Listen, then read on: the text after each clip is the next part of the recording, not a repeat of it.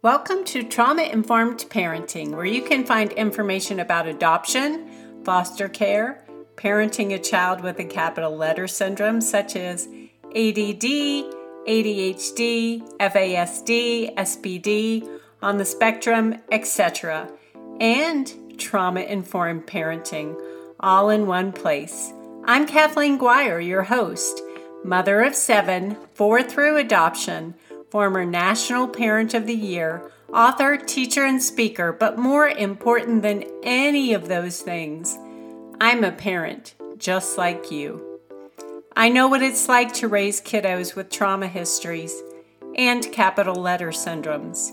I used to feel as if I were the only one struggling, and because I felt that way, I isolated myself. I don't want you to feel alone in your parenting journey. So grab a cup of coffee and join me for Trauma Informed Parenting, a coffee break podcast. Hi, Kathleen Guire here. Welcome to this episode of Trauma Informed Parenting. Today I have a very special guest, my daughter Audrey. Say hi, Audrey. Hello. Audrey is my oldest, and she is spending a couple weeks here with her kids, my grandkids. And so I talked her into doing a podcast episode with me because one of the reasons I wanted her to talk is because she is a real life parent raising neurodiverse children. So tell us a little bit about yourself and how parenting looks different for you and why. So, right now, I am the parent of six. My oldest are twins, and they're 12, almost 13, and my youngest is almost four. Um, out of my six kids, five of them have autism diagnoses. Uh, the sixth one is autistic, but he hasn't been formally evaluated yet. And we've kind of run the spectrum of the spectrum. Um, I have hyperverbal early reader um, older kids and then the youngest was nonverbal until almost three. Um, so we have level ones level two and level three in our house. So when you're saying all of those words that's one of the reasons i wanted her to talk is because i know when we get a diagnosis for a kiddo it's kind of like we start learning all these words and they're being kind of spat at us really quickly. And so that's why I wanted Audrey to talk because not only does she know a lot about this, she knows the words. So as you're listening, she's going to share some words that maybe are new to you or unfamiliar to you. But as you listen, and she talks about how her kiddos are parented, then it might help you, it will help you in your parenting journey. I just want to jump in really quick and make um, a note because I find that a lot of people I talk to don't know this. But the levels for diagnosis for autism that my kids have level one, level two, and level three. Um, a lot of people think that it means like high or low functioning. It's actually not. The only reason we do levels in the States is because they are um, required for insurance. It's an indicator from the doctor or the psych who evaluated your kid to the insurance company about how much support your kid will need that insurance will have to cover. Um, so if you're level three, you could be you could have a verbal kid that's level three but needs a lot of intensive OT and behavioral therapy. Um, you could have a kid with lower verbal skills that's still level one because they're basically pretty independent and they don't need as many interventions. So no, yeah, that's good to know because that's you know we hear that a lot. Level one, level two, and you know in our minds we're thinking. I know I used to think that it was like level one that's the least autistic you know so they're all equally autistic but it depends on how many support services they need um, whether you're in the public school system or you're seeking um, private therapies, which is mostly what we do. Um, and those levels can change over time. They're not static. You can have kids that drop down to level two as they hit puberty. You can have kids that go up to level two or one after being at three for a while. So I'm going to throw Audrey for a loop here. I didn't put this on her questions, but she can do this. Just kind of give us a basic definition of autism. So, autism is a neurodivergency, which means that even though it's treated kind of like a medical problem and can have medical problems that go along with it or comorbid, um, it's actually a difference in the structure of the brain, mm. um, which is mm. why different therapy approaches and different diets and um, different treatments might help manage it but aren't going to cure it because ultimately you can't really change the way someone's brain is functioning on that level. It's the whole structural system. Um, and it's characterized most by how an individual interacts with the social world. Um, and that can present in a lot of ways. Um, so sometimes kids who can appear more social have missed autism diagnoses hmm. for a while because they can kind of mimic a social behavior without really understanding it or fully participating in it. But um, all of those components of autism link back to that relationship between self and between society or culture um, in a way that makes it harder for a kid or an adult to pick up on social cues or to integrate themselves with groups or friendships or to seek help with managing basic things. For me, I'm also autistic, and that's one of the things that I struggle with is that my whole life I was told how stubborn I was. And I am pretty stubborn, but also it wasn't until I was an adult that I was able to articulate that when I failed to ask for help with things that I was struggling with, it wasn't because I was determined necessarily to do it without any help. It's that it did not even occur to me to ask for help that social component of like oh there's another human that may be able to make this easier for me mm-hmm. did right. not even occur to me i still have to remind myself now like i can ask for help with this not because i'm trying to be completely self-sufficient but because it takes effort to even remember that there is a social formula for reaching out and changing how I'm dealing with something. Exactly. Social formulas are difficult for me too. And I know that um, listeners have heard me talk about, you know, I don't have an official diagnosis, but I'm also on the spectrum. And I've talked about how my daughter helped walk me through taking the test and watching videos and reading material. And it's this is the Tony daughter. Attwood video. That Tony yes. Attwood video gets everybody. I can make sure you have a link for your notes. Yeah, that would be good because that, uh, you know, this is the daughter that helped me. And when I took the online quiz and I sent her the little graph results, and she's like, Mom, you're more neurodiverse than I am. Yeah. So now looking through the lens of my autism back through my past and some of the things that Audrey's talking about with herself, the same for me. And it really helps me be I'm extremely empathetic to begin with, which is kind of a, a myth about people who are on the spectrum that we're not empathetic. We are empathetic. It makes me more empathetic for my kiddos that I raised and now for my grand kiddos. Although I am it makes me so mad that you're autistic because because I you know me, I'm pretty good at clocking people. Like mm-hmm. from behaviors or interactions like um, I just have that radar because I have that experience. And you were my blind spot. I did not like when you sent me that the picture of your graph. I was like, "Oh my gosh, this makes so much sense," but I did not see it at all.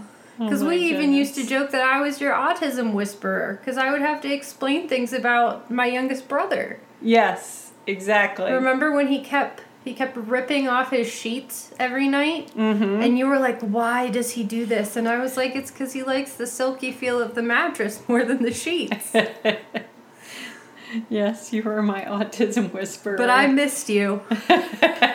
and here I am. Keeps me humble. And it's funny because every time I get to talk to Audrey, I'll just like, she probably feels cornered sometimes because I'm like, hey, listen, remember when this happened? And now I know why I reacted this way, and now I know I was doing that. And I could not feel cornered because it's my special interest.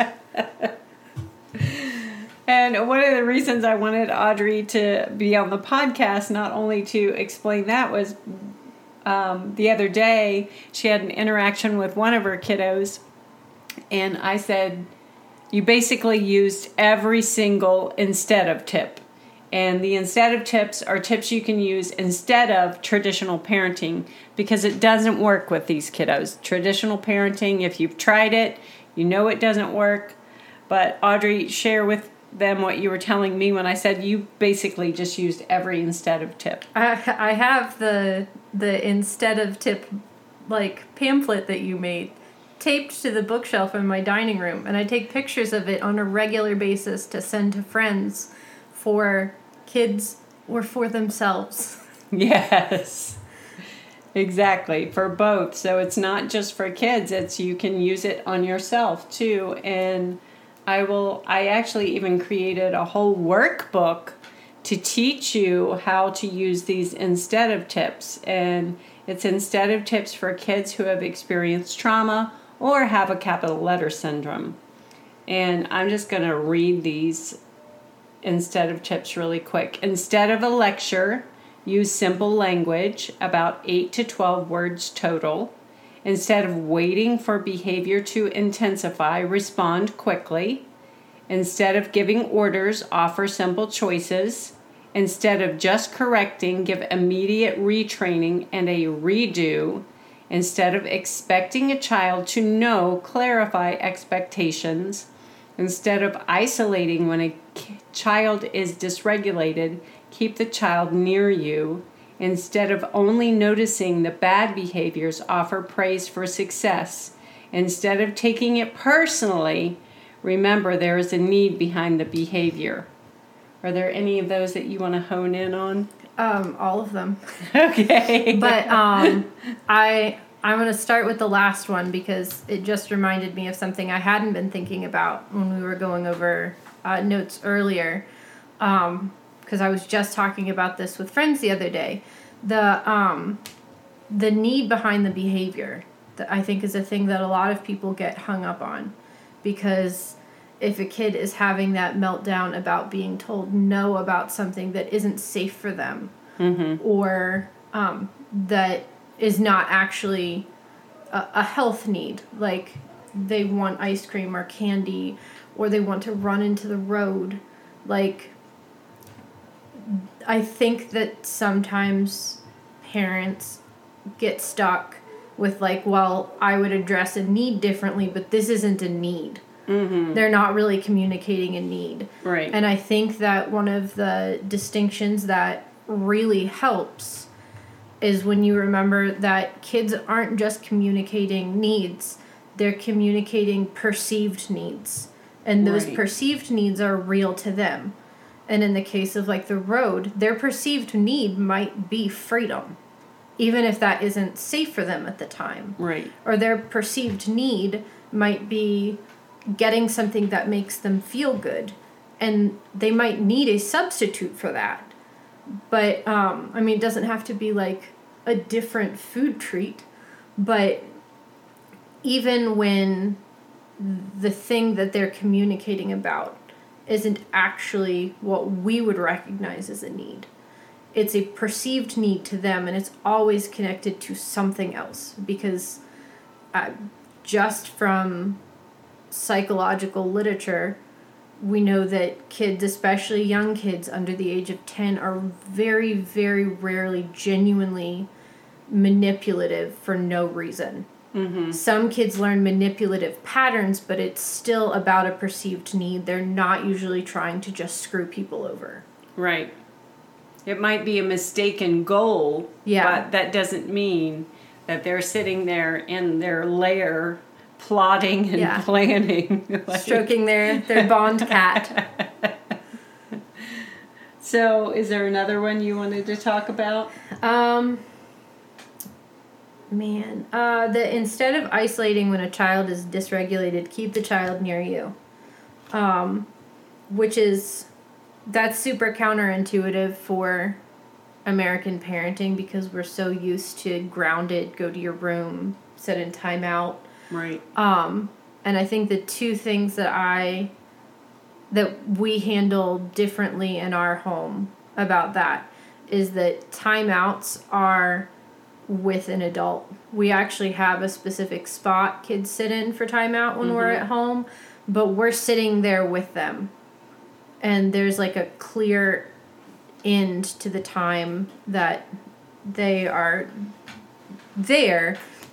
But often that time doesn't start until they're calmed down. If they're screaming and crying, um, especially the three year old right now, the, the timer for timeout doesn't start until he's calmed down and ready to sit there and engage with us. And sometimes that means a 30 second timeout is 15 minutes of us sitting with him first, helping him de escalate because he's not in a space where he can process any kind of correction, even if the thing he did was actually wrong. Right. Um, the other thing is that uh, I'm also autistic. I have sensory needs. I have bad days, and um, I have one kid in particular who gravitates toward staying near me when they're already upset. Mm-hmm. But they also handle that by constantly letting me know they're upset by moaning over and over again I won't say a name. and um, it get it's really hard for me sometimes because I can't completely tune them out. They know that if I'm trying to ignore them, they'll escalate. Um, and there are times where I have to change how I'm approaching it instead of just waiting it out near them. And then sometimes I do have to just ignore them until they get worn out, even if I'm in the same room. And then there are other times where I just have to tap out. I have to get my husband Right. and be like, it's your turn because you can be patient with this kid right now. And I am close to snapping. Right. So you need another parent to come in and take over and co-regulate, and Audrey will help me regulate. Even today, you know, it's been um, they've been here for a week, and we have so much fun, and we've been doing so many things. But she's like, "Mom, go kayak by yourself for a while." You tried to take someone with you, and I, I was like, did. no, no, this is not a teaching moment. Just go. and I just needed it. And one of the things that Audrey is and I were talking about the other day that I wanted to mention is um, we talk about how to have peace when your kids are in chaos, which is the name of my book, and it's also the name of free PDF. Uh, Audrey came up with that title, by the way. But we were talking about when you how to have peace when your kids are in chaos does not mean that you just take these tips or that you read the book and it's just magic and your kids just mm-hmm. going to regulate all the time and you're always going to be connecting. You will be connecting more and correcting less but when you are able to say hey i'm going to take these instead of tips and i'm going to use them but i'm going to kind of remove remove myself and my emotions from the situation and let them do the work it doesn't mean that your child is never going to have a meltdown. It doesn't mean that they're going to just immediately respond, but it does mean that the more that you use these tips, the more that you separate yourself and just just be like, okay, I'm using this. Okay, here's your choice. And I've seen Audrey do these all week and I see my other daughters use them too. But like, okay, so do you want me to do that for you or do you want to do it by yourself? Do you want this cereal or do you want that cereal? And sometimes I'm giving the choice while the kid is on the floor sobbing. Yes, that's and the just point I wanted to, bring up. I just have to wait and keep offering the choice when they're calming down.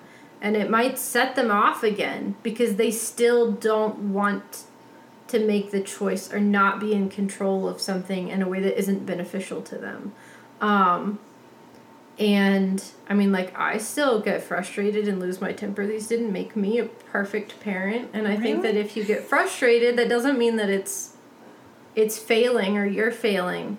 Um, but being consistent about some of these things does make it easier, even if it doesn't fix everything. Like the three year old, he knows where he's supposed to sit for timeout. He knows what the the time is for timeout. Um, we usually have him count to 30 because he really likes counting, and it's a good way to make sure that he's actually calmed down and engaged. Um, and sometimes he sits in timeout and counts right away, and he's fine. And other times it's the 15 minutes of trying getting him to de-escalate and waiting him out and keeping him safe. And then other times it's 5 minutes. And other times he tries to bargain with me and tries to count two, count two. Like no, buddy, it's still 30. Um, but they do give that distance when you you know how you're approaching it instead of just reacting. I Right. think it's easier. You have a game plan, and then you are going to the intensity in in yourself is going to go down, and the intensity in them over time because you're using the same parenting tips over and over and over again, and consistency is super important. And I think too when you have this intentional approach that you you know you're approaching parenting in a a way that isn't traditional because that wasn't working for you and you have these tips or this script that you're using um it also it doesn't just give you a bit of that emotional distance but it helps you remember that you're doing it to help the kid and to mm-hmm. help the kid develop those coping skills instead of just doing it so the kid is convenient for you. Which is like that's a thing i struggle with too especially if i'm distracted or feel busy is i want kids to behave because it's convenient for me not because it's better for them Right, and it's and often in our culture the approach is we want our kids to behave because we want to be perceived as good parents and and that's not really a great goal because you can change the outward behavior with a look or a threaten or a yell or whatever, but you're not teaching your kids the coping mechanisms or in that um, when her youngest needs to count to 30 he's essentially going from his downstairs brain to his upstairs brain just by counting. So those sorts of things those are coping mechanisms that are going to serve him for the rest of his life. I think too, in the the lecture versus simple instructions was hard for me. Even now, sometimes I struggle with it, but it was really hard for me when I was younger, and when my oldest boys were younger because they were hyperverbal. They talked early. They had large vocabularies.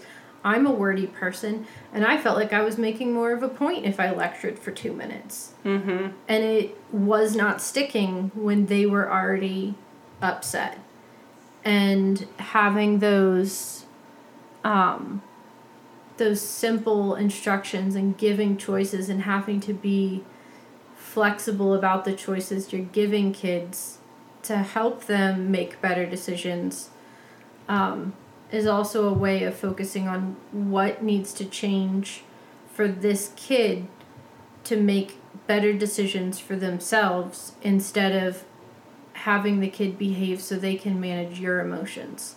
Because we were talking about that too about how Mm, yeah um, especially for neurodivergent kids you might think that they aren't very in tune emotionally but some of them are dealing with such emotional intensity that they're constantly shutting down about other people's emotions or their own. And piling you're really making me mad. You're really making me angry. You're stressing me out right now. On top of that um, even if you think they don't understand um, is not helping anyone. And when you have to have those couple words those eight to ten words of simple language instruction or giving them the choices. Instead of thinking about how you're feeling it's it's easier at least for me to shift to what do i actually need the kid to do? Right. And now you know I call them the, instead of tips because that's what we say over instead of instead, of. yeah And we were talking about how the culture is, how we see out in public, and I am not judging or shaming anyone, and I'm sure I've done this myself, but it's like you're out shopping for the day, you're out running around and running errands, and you know, mom's tired, so she gets a Starbucks, and then you're telling the kids, hey, you're getting on my nerves. Or you know you're really making me angry or you know and not thinking about how it's affecting our kiddo who's already probably hungry probably just as tired or more tired than we are and all of those things and they can't regulate but we're compounding that like audrey said by giving them our feelings as well when they don't need to carry those feelings. And I think one of the other things that is good to remember is that um like it it's so important to be patient or gentle. And those are things that I'm working on all the time. Like I'm definitely not there. But also um some of these things sound a lot like gentle parenting approaches, which I think gentle parenting as an approach has benefits and some um, really good points, but also it doesn't mean that you have to change your entire personality into Right. being a soft-spoken, simpering kind of parent, Right. like the like the worst case scenario for gentle parenting, not the people who are doing it correctly.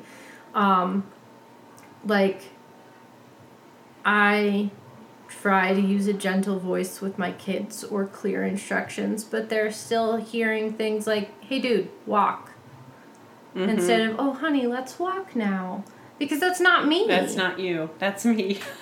Prosodic voice. Okay, everyone, we're going to go get in the car. I probably drove Audrey crazy when she was little. Come down, an infant mother. All right, so finishing up here, Audrey's going to share three things parents of neurodiverse kiddos should know. I I was thinking about what the three things would be, and I'm s- I feel like I'm still trying to wrangle my thoughts into order. But one that came to mind while we were talking about all of this is especially if you're not neurodivergent yourself, if you don't have, um, you know, trauma in your background. Um, I mean, this. I feel like who, who exists like that. Yeah, I don't know any people I talk that. to. Um, Especially in this day and age. but if you're not neurodivergent yourself, or if you are, but you're just now discovering that you're neurodivergent and you've spent a lot of time masking and you're starting to recognize things about yourself that you had um, buried or ignored, um, one of the tips is that when autistic kids have meltdowns, even if they are really inconvenient or seem like they're um, over tiny things, um, as a person who remembers being an autistic child, those things genuinely feel like the end of the world. Your Yeah. kid really does feel like the world is ending. They have to taste a food that is like not a good texture for them. They are not gagging to be dramatic. Mm-hmm. Like it really does create a physical response in their body. If they are panicking or freaking out about a sensory thing in clothing or something that they've touched, um, they are not overreacting. I mean, I'm 35 and I still feel like my arms are burning if they get wet unexpectedly. Hmm. Like those are actual physical sensations the brain is misinterpreting or emotional stakes that your kid doesn't have the capacity to de-escalate for themselves. So, I think a lot of times that especially when we're tired cuz I I mean, I forget sometimes. My kids are like me and there are still moments where I'm so caught up in like what I feel like are big important things that I'm thinking about that I forget that when Right. they're having a hard time, it really does feel that bad to them.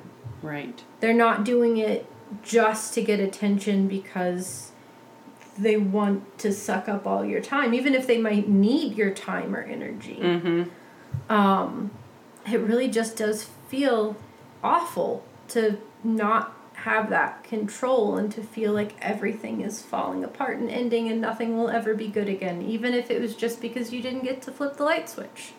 Yeah. Like, um, and I think that's why one of the things um, that we say in our household a lot is this is a real feeling that you have, but it's not an accurate reflection of reality with my bigger kids especially because they have the capacity to understand that with the little guys we just tell them i know you feel very bad but this actually isn't like a terrible thing Mm. because they sometimes need us to tell them what the actual stakes are without dismissing them or um, belittling them for feeling that way. Right. And um, I have one especially that's like also really struggles with anxiety. And I have to tell that child, I know you really feel that way, but that's not really the risk here. Let's talk about what the actual risk is. Yeah, that's good. That's Um, good. The other thing, um, man, there's so much, and also I, my brain just went completely blank.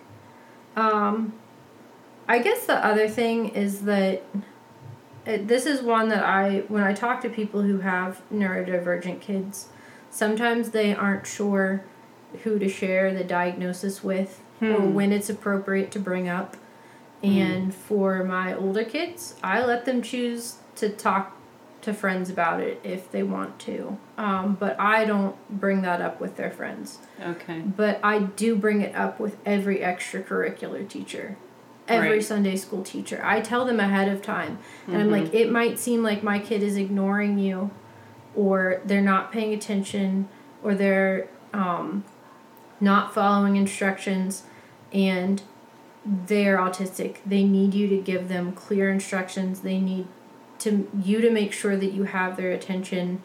I need you to tell me if there's a behavior problem so I can deal with it or it will become a pattern. Mm-hmm. And for my little kids, I say it almost like a shield every time there's an incident. If we're in Walmart and I've got a kid screaming, I tell people who like slow down to kind of look like, sorry, he's autistic, he's having a meltdown, we're dealing with it.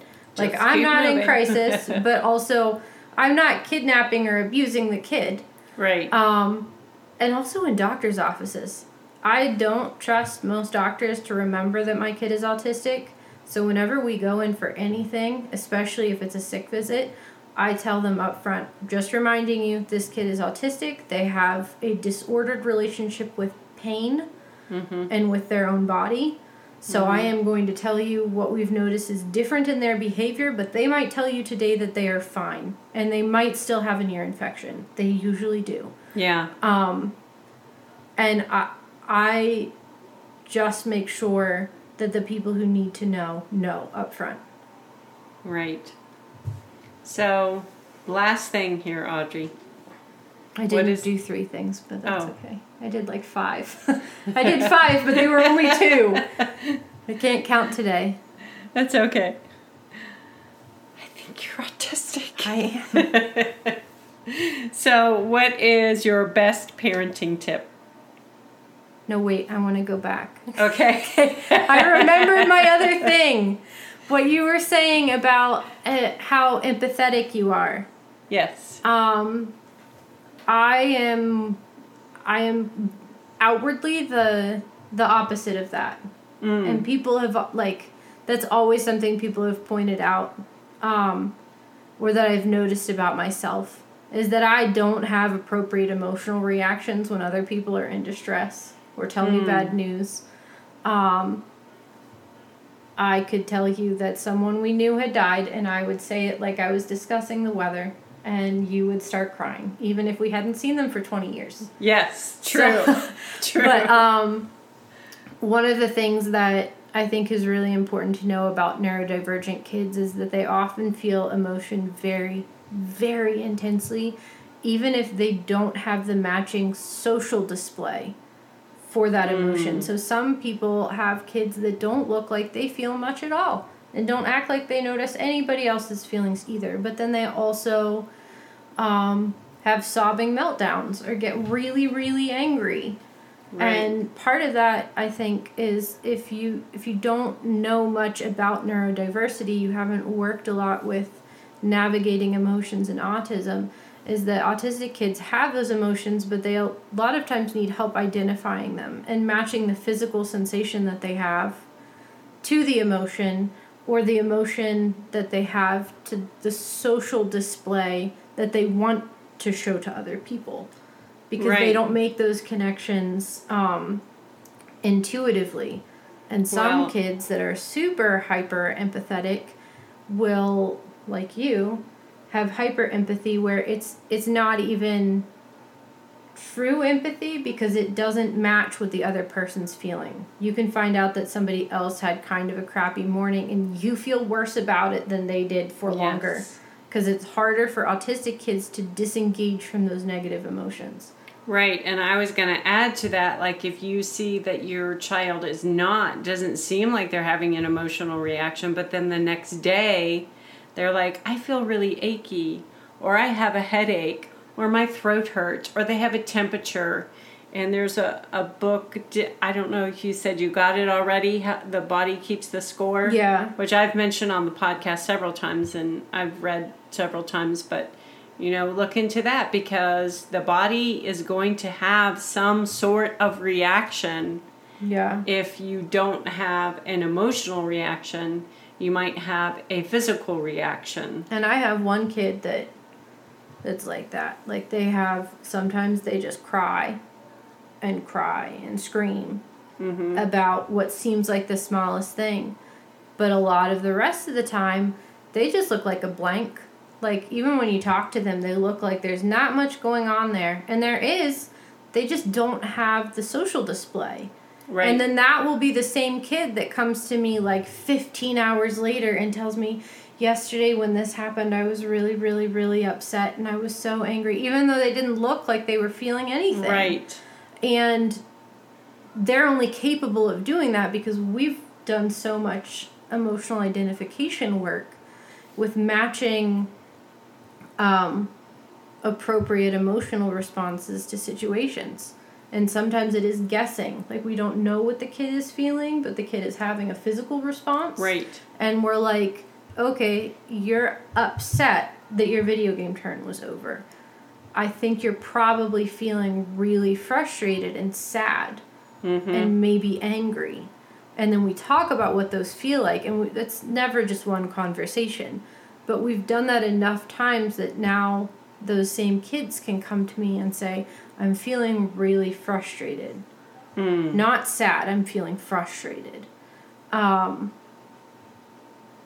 I had another thought too, and it just left me. Okay. Do you have the your best parenting tip on the tip of your mind there? Um, no, hold on. I'm going to try to remember this other thought. Okay. It was about emotions, but I.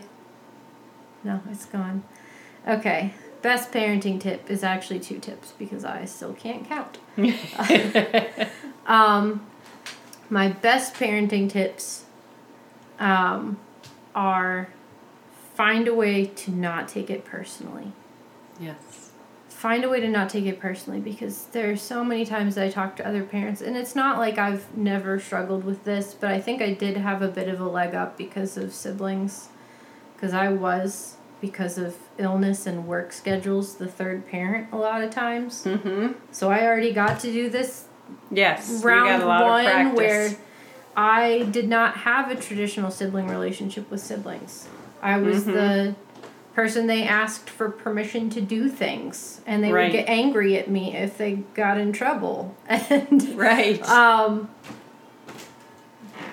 but find a way to not take things personally. Even stuff like making dinner. Like I was just telling you the other day. Um, I like to make things that my kids like to eat. But I'm cooking for me and my husband. right. And like the kids, some kids will eat seconds and thirds of favorite meals, and some kids will pick and take a bite.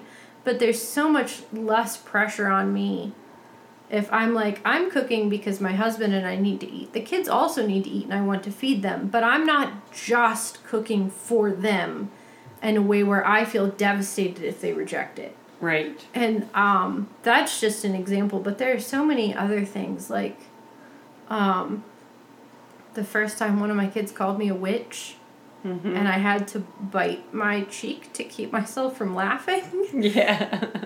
because, like, that's I knew that it was just that kid being angry. Mm-hmm. And they didn't know what to do with how Mhm. angry they felt. Like they still got in trouble for it, but um there's so many things that I feel like there's the potential to feel like your kid is doing at you Mm-hmm. Right. because it pushes your buttons when they're actually just doing a thing. And even the kids who do push your buttons intentionally aren't usually doing it because they have antisocial personality disorders and Right. are enjoying your suffering. They're trying to get something else out of it. If they do have an antisocial personality disorder and are enjoying it, they need other kinds of help. But Right. taking it personally still won't help it them. still won't help them. Um, and then connected to that is, um, And that one's on the card, by the way. yeah, I realized that while we were going over the When we tips look- earlier. When we look at behaviors as needs, we are less likely to take them personally. Um, the other thing is to adjust expectations. Mm. It makes a huge difference if you can just adjust your expectations, and it starts when they're really, really tiny. Because if you expect a tiny baby to sleep through the night, you're gonna have so many nights where you're frustrated, where you're like, I don't understand why he won't just sleep. Right. I don't understand what I'm doing wrong that he's waking up this often. But if you're like, okay, I know from experience that this particular baby wakes up every hour and a half or two to eat for whatever reason right now, Mm-hmm. and maybe that's an indication of a problem if it goes on it like past a certain stage. Mm-hmm. But when that's within the range for like normal behavior, if you go to bed thinking, okay, I'm probably going to be getting up in an hour or two, it's still exhausting, but it's less stressful just because you changed your expectation. And that's um, something that's really important with neurodivergent kids. When you, anywhere you go, is potential for some kind of meltdown, somebody getting overwhelmed, somebody hitting a wall, somebody being at the end of their rope. And if I think every time we go to the playground, one of them is probably going to fall apart when we leave. And I plan for that. Right. And I plan like, okay, I need to make sure that we leave when I still have enough energy to help them de-escalate, even if that means leaving 10 minutes sooner. Um, right. And, and then it's if they just get into the car that's like a, that's a great day but if they do have a meltdown and you were already planning that you know we might have to deal with this because Mhm. they have issues with change. They have issues with transitions. Then it's the thing you were planning for instead of this is the worst. Why can't we ever go anywhere? This is why we can't leave the house. Yeah, and I've heard parents say that, and I, t- I talked about that. If you didn't listen to Understanding Your Kiddo's Trauma Bucket, I talk about that because if you get to the point where you're you're helping your kiddos co-regulate a lot at home, as soon as you step out the door to go somewhere, then that potential for that stress, that sensory overload, you just need to be ready. You need to be planning it. And that's not being negative, that's being proactive. And keeping in mind, okay, maybe you have to take this little infographic and stick it in your purse or stick it in your back pocket or tattoo it on your eyelids yes, tape it to your forehead. So, starting to get biblical here I know. bind it on your forehead, bind it on your That's wrist, bind it on the door of your house. I'm probably getting that wrong. But uh, maybe like have this put on the back of each of your kids' t-shirts so that when they're running away from you, you can be like, "Wait, let me read those tips." So I will make sure that um, I link an opportunity for you to get these tips. Obviously, we're not just going to leave you hanging. But thanks for joining me today, Audrey. Wait, wait, I had another thought. Okay, Audrey had another thought. It's fine. Um, I had it and then it left. This keeps happening to me today. My brain has been. Well, we've been going nonstop for a well, solid I asked week. I asked friends to translate that Korean tea box for me, and then found the English label on the side. Three hours later. Um, but it was when you were talking about we were talking about expectations and you had moved on. Oh, that's what it was. The other, I'm making this four things parents of neurodiverse kids should know.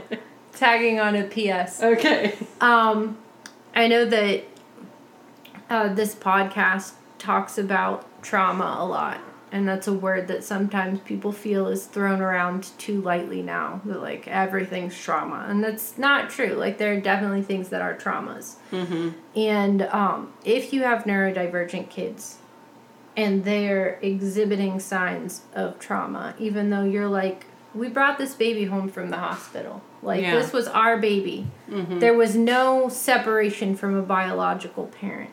Everything went well. We were there for every birthday. Like, everything that this kid could have needed, they had. And the kinds of ways that we messed up or that life went wrong were within the bounds of like a normal human experience. And this kid is still exhibiting trauma symptoms. That is because the world is inherently traumatic for autistic kids, Yes. especially if they have sensory issues, which most of us do. Mm-hmm. Um, from the moment that you were born, everything feels and sounds and looks too much or too little. Yeah. And there are times when you are uncomfortable all the time and don't have a way to articulate it or communicate it. That's why some autistic babies are those babies that are colicky and they cry all the time, even though it looks like nothing is wrong. She's pointing at me. oh yeah, Um, you can't see me. That was me. And they're, I mean, some autistic babies are really, really chill. And they're, they're just a different profile.